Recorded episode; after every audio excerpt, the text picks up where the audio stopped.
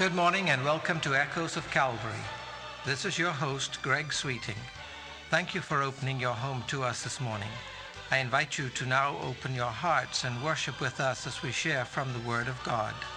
Stay with us as we share comments and illustrations with a spiritual application, present special music to call us to worship, and in a few minutes, Pastor Alan Lee will come to share insights from Scripture and explain how to apply God's Word that we might grow to be complete in Christ.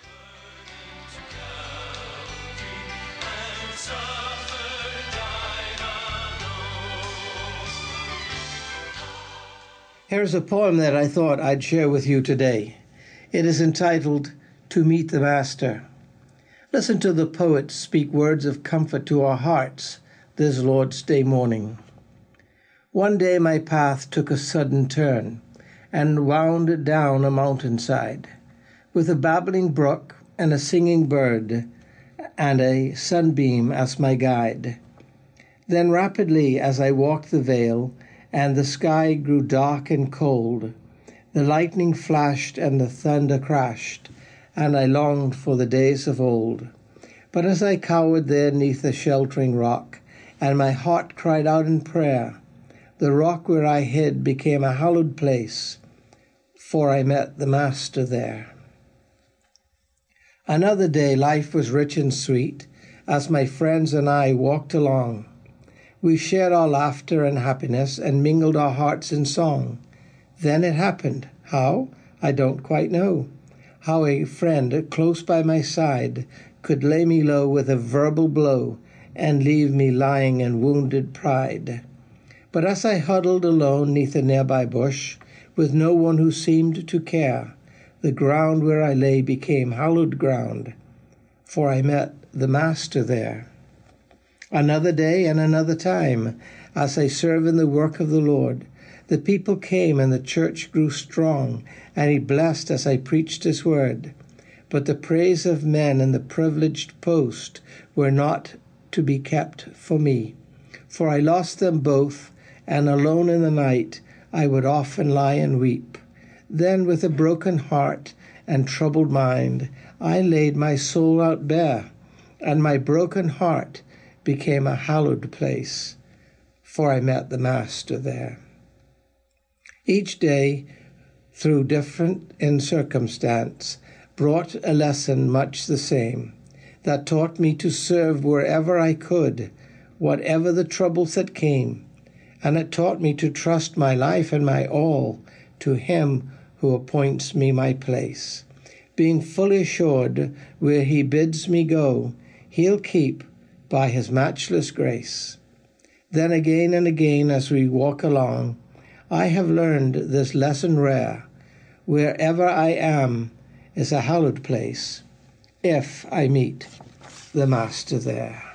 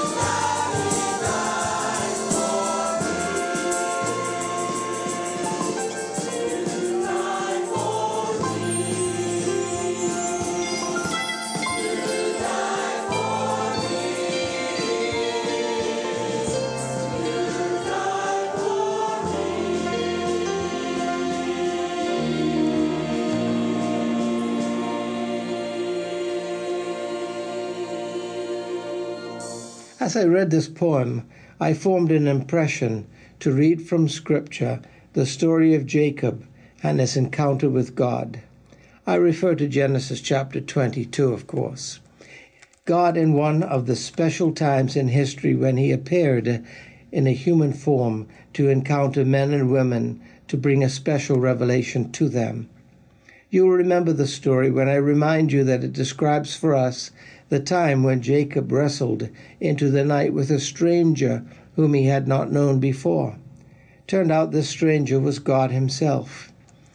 Of this Jacob was more than convinced. He named the place Peniel, which means face of God.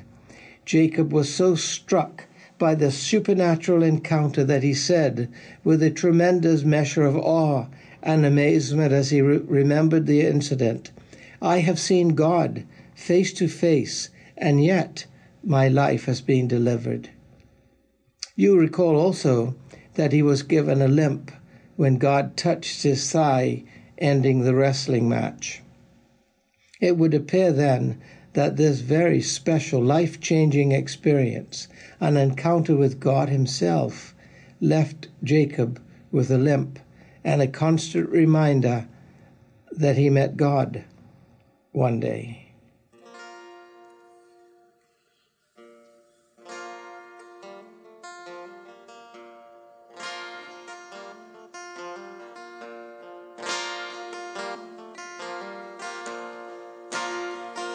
No more,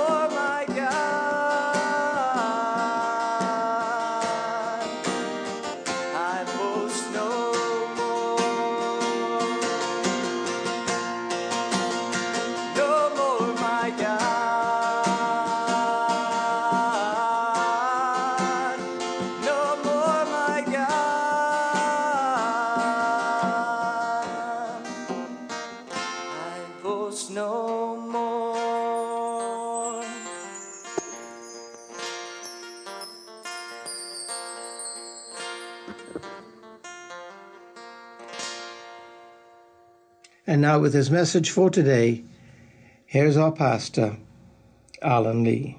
Good morning. Thank you for tuning in once again to Echoes of Calvary. We are continuing our focus on the current sociological concept of fatherhood and masculinity as opposed to the biblical perspective. We presented our first message last week. We are now going to be looking at the core fundamentals of manhood as given to us in the Word of God. Biblically speaking, there is a basic fundamental attribute of manhood or maleness. In other words, you just cannot be a man or father who is, as they say, running on all eight cylinders without this component. Or, to put it another way, without this fundamental attribute, if maleness or masculinity were your home, you won't have all your lights on if you don't have this component.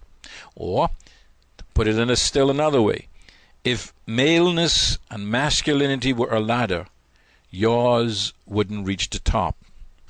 And ironically, it's the very thing that is being attacked in our feminized society today masculinity and the maleness of man. And so here's my premise or proposition, which I believe reflects the biblical teaching.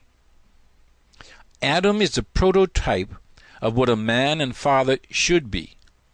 And because he was created to be the leader of God's program on earth, in order to be a biblical man or father, a man or father must both think and function as a leader not simply be of the male species. Stated another way, and perhaps more succinctly, in order to fully realize their created potentiality as a male, a man must function as a masculine leader in the context of his family, the context of the church, and in the context of the community. This premise is based upon the record of Adam's creation and fall into sin, as recorded in Genesis chapters 2 and 3, which is fundamental to a true understanding of masculinity as designed by God. Now, I encourage you to read Genesis chapter 2, verses 7 through 24 for this study. Because of time limitations, we can only summarize it. The fact that God created Adam to be a leader in the family is seen in the following facts in these chapters. First, Adam was created first. And even in the context of creation, the creation of Eve, that is, he is still the center of focus, God's attention. The emphasis of the biblical text is that a woman's role is defined within her relationship to the man. Now, this is very important. Let me repeat that. I know women are not going to take this uh, uh, lightly or even perhaps seriously, but I believe this is a true reflection of the Word of God. And that's what we're here for at Echoes of Calvary to proclaim the Word of God so we can lead each person who hears to spiritual maturity according to Colossians 1 28 29. We are not going to be guided by the culture or the mores of our society, as so many people, even professing Christians, seem to be today. We want to present the Word of God.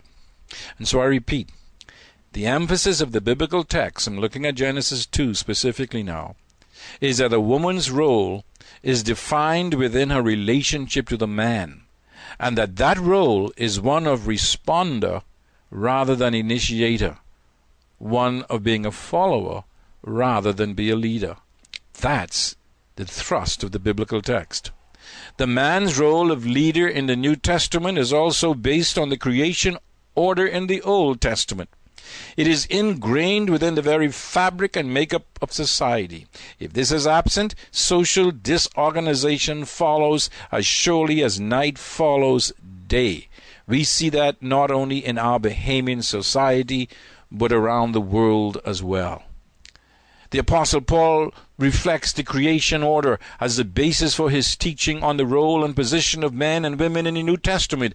For instance, in 1 Corinthians chapter 11 and verse 8, he says, quote, Man did not come from woman, but woman from man. Neither was man created for woman, but woman for man. That's the Word of God. Now, a second validation of man's attribute of leadership is that Adam is designated as the embodiment, embodiment and representative of the human race, not Eve. Nowhere is Eve ever presented as the representative of the human race. It's always Adam, the male. You see, before Eve was created, Adam was both an individual and a generic name. The word Adam was both the name of an individual as well as a generic name. In other words, he was the personal embodiment of humanity. Mr. Adam was also the human race. He retained that name even after Eve was created. She became the wife associate of the embodiment or representative of humanity. A third validation of man's attribute of leadership is that Adam gave names to the animals, which was a recognized indication of leadership over them. That's an established fact. Fourthly, and this is a fourth validation now of man's attribute of leadership, and that is that Adam named Eve which is also a sign of leadership over her and by extension over the family as a whole. A fifth validation of man's attribute of leadership is that he is the one to whom God directed his commands. Adam, consequently, was responsible for passing them on to Eve. A sixth validation of man's attribute of leadership is that God placed the final blame on Adam for Eve's disobedience, showing that the buck stopped with him. He was the responsible leader. The Apostle Paul attests to this fact in Romans chapter 5 and verse 12. Notice what he says. Therefore, just as sin entered the world through one man, and death through sin, and in this way death came to all men because in Adam all sinned. End of quote. This emphasis then on the headship of the male is very precise and pronounced in the Word of God. At the same time, this emphasis on the headship of the male is not a palatable one in this age of women's rights and a gross distortion of feminism. But nonetheless, it is a biblical emphasis. In fact, it is a divinely imposed spiritual law or principle. When violated, God's intended social structure is violated. And as a result, society falls apart at its very core.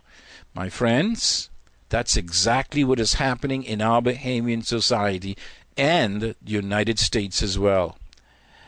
And it is at the very heart of the cause. This is this violation of the basic biblical principle. Let me repeat that.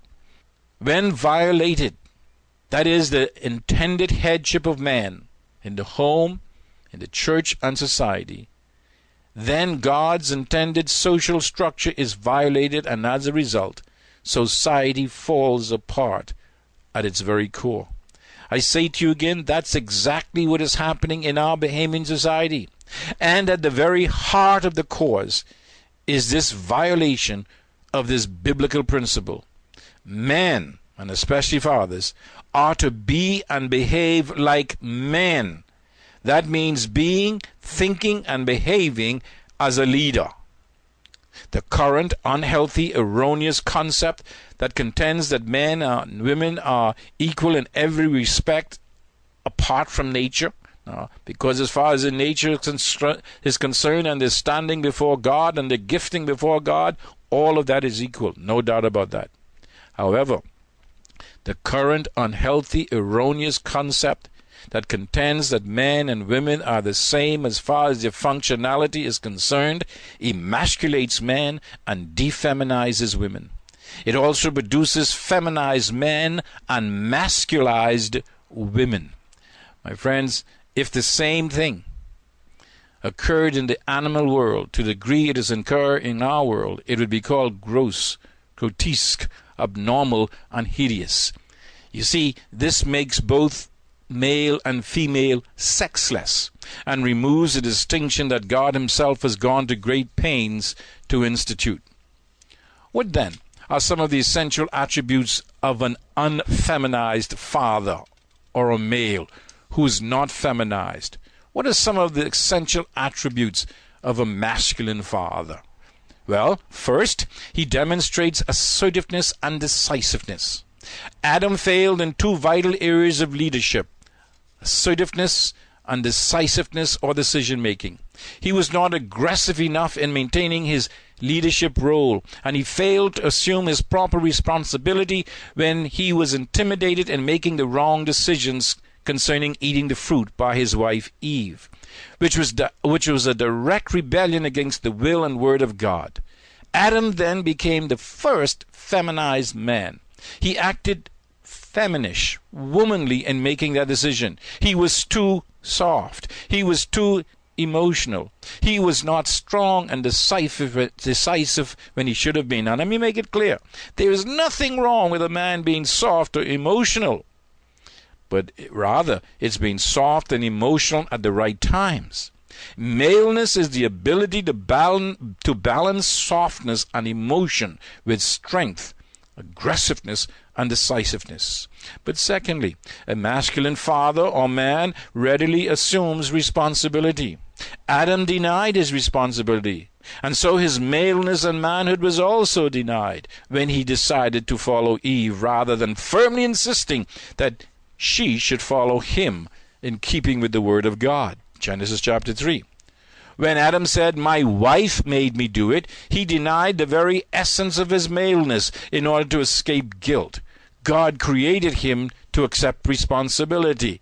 Man continues to run away from responsibility. It all started with Adam. When Adam denied this function, he literally emasculated himself. When he tried to shift this role to the female, he sunk even to a lower level on the divine scale of masculinity. This principle holds today for the man who refuses to accept his masculine role of leadership. But third, a masculine man or father is an aggressive initiator. Notice the shift that takes place after the fall. The woman becomes a controller and the man becomes a weakling. Control is the perversion of responding, and weakness is the perversion of leadership. Weak men make weak leaders, and weak leaders make feminized men and fathers. In its essence, maleness consists of initiative and aggressiveness, strength and decisiveness. However, since the fall, male initiative has been perverted to pursue the purpose of self protection through such behaviors as exaggerated initiative or forced dominion over women, which is a devilish thing. Or they retreat into areas of perceived com- competency, such as sports or business and so on. This is an indecisive dis- dependency, and these are all evidences of a core weakness, a stubborn determination to avoid exposure of masculine failure.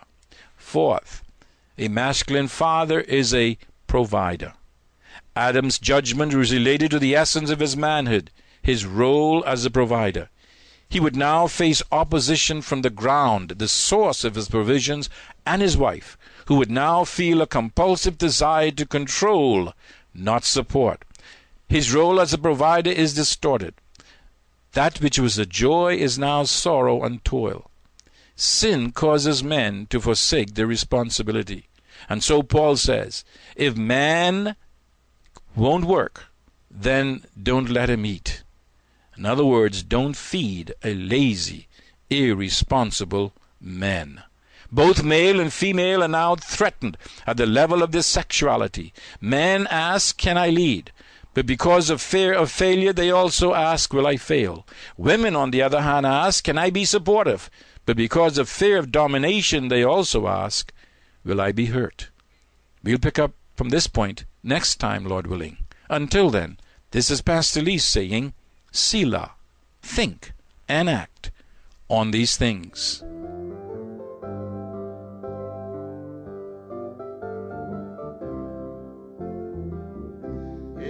Happen in a moment. In the twinkling of an eye. It could happen in a moment. He could break the eastern sky. Though our hearts will feel unworthy, yet how happy we will be when the Savior comes from heaven,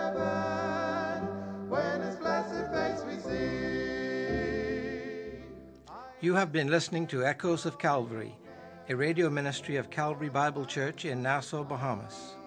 Our morning worship service begins this morning at 11 o'clock in the sanctuary located on Collins Avenue. We extend an invitation to you to join us on these occasions.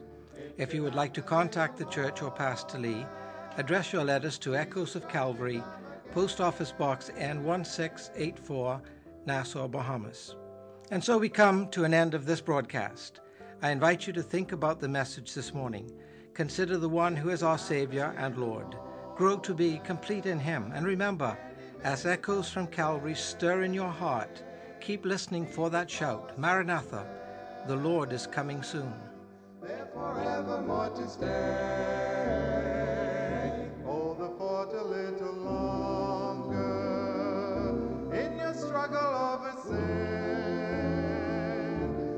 The great commander's promise, he will surely come again.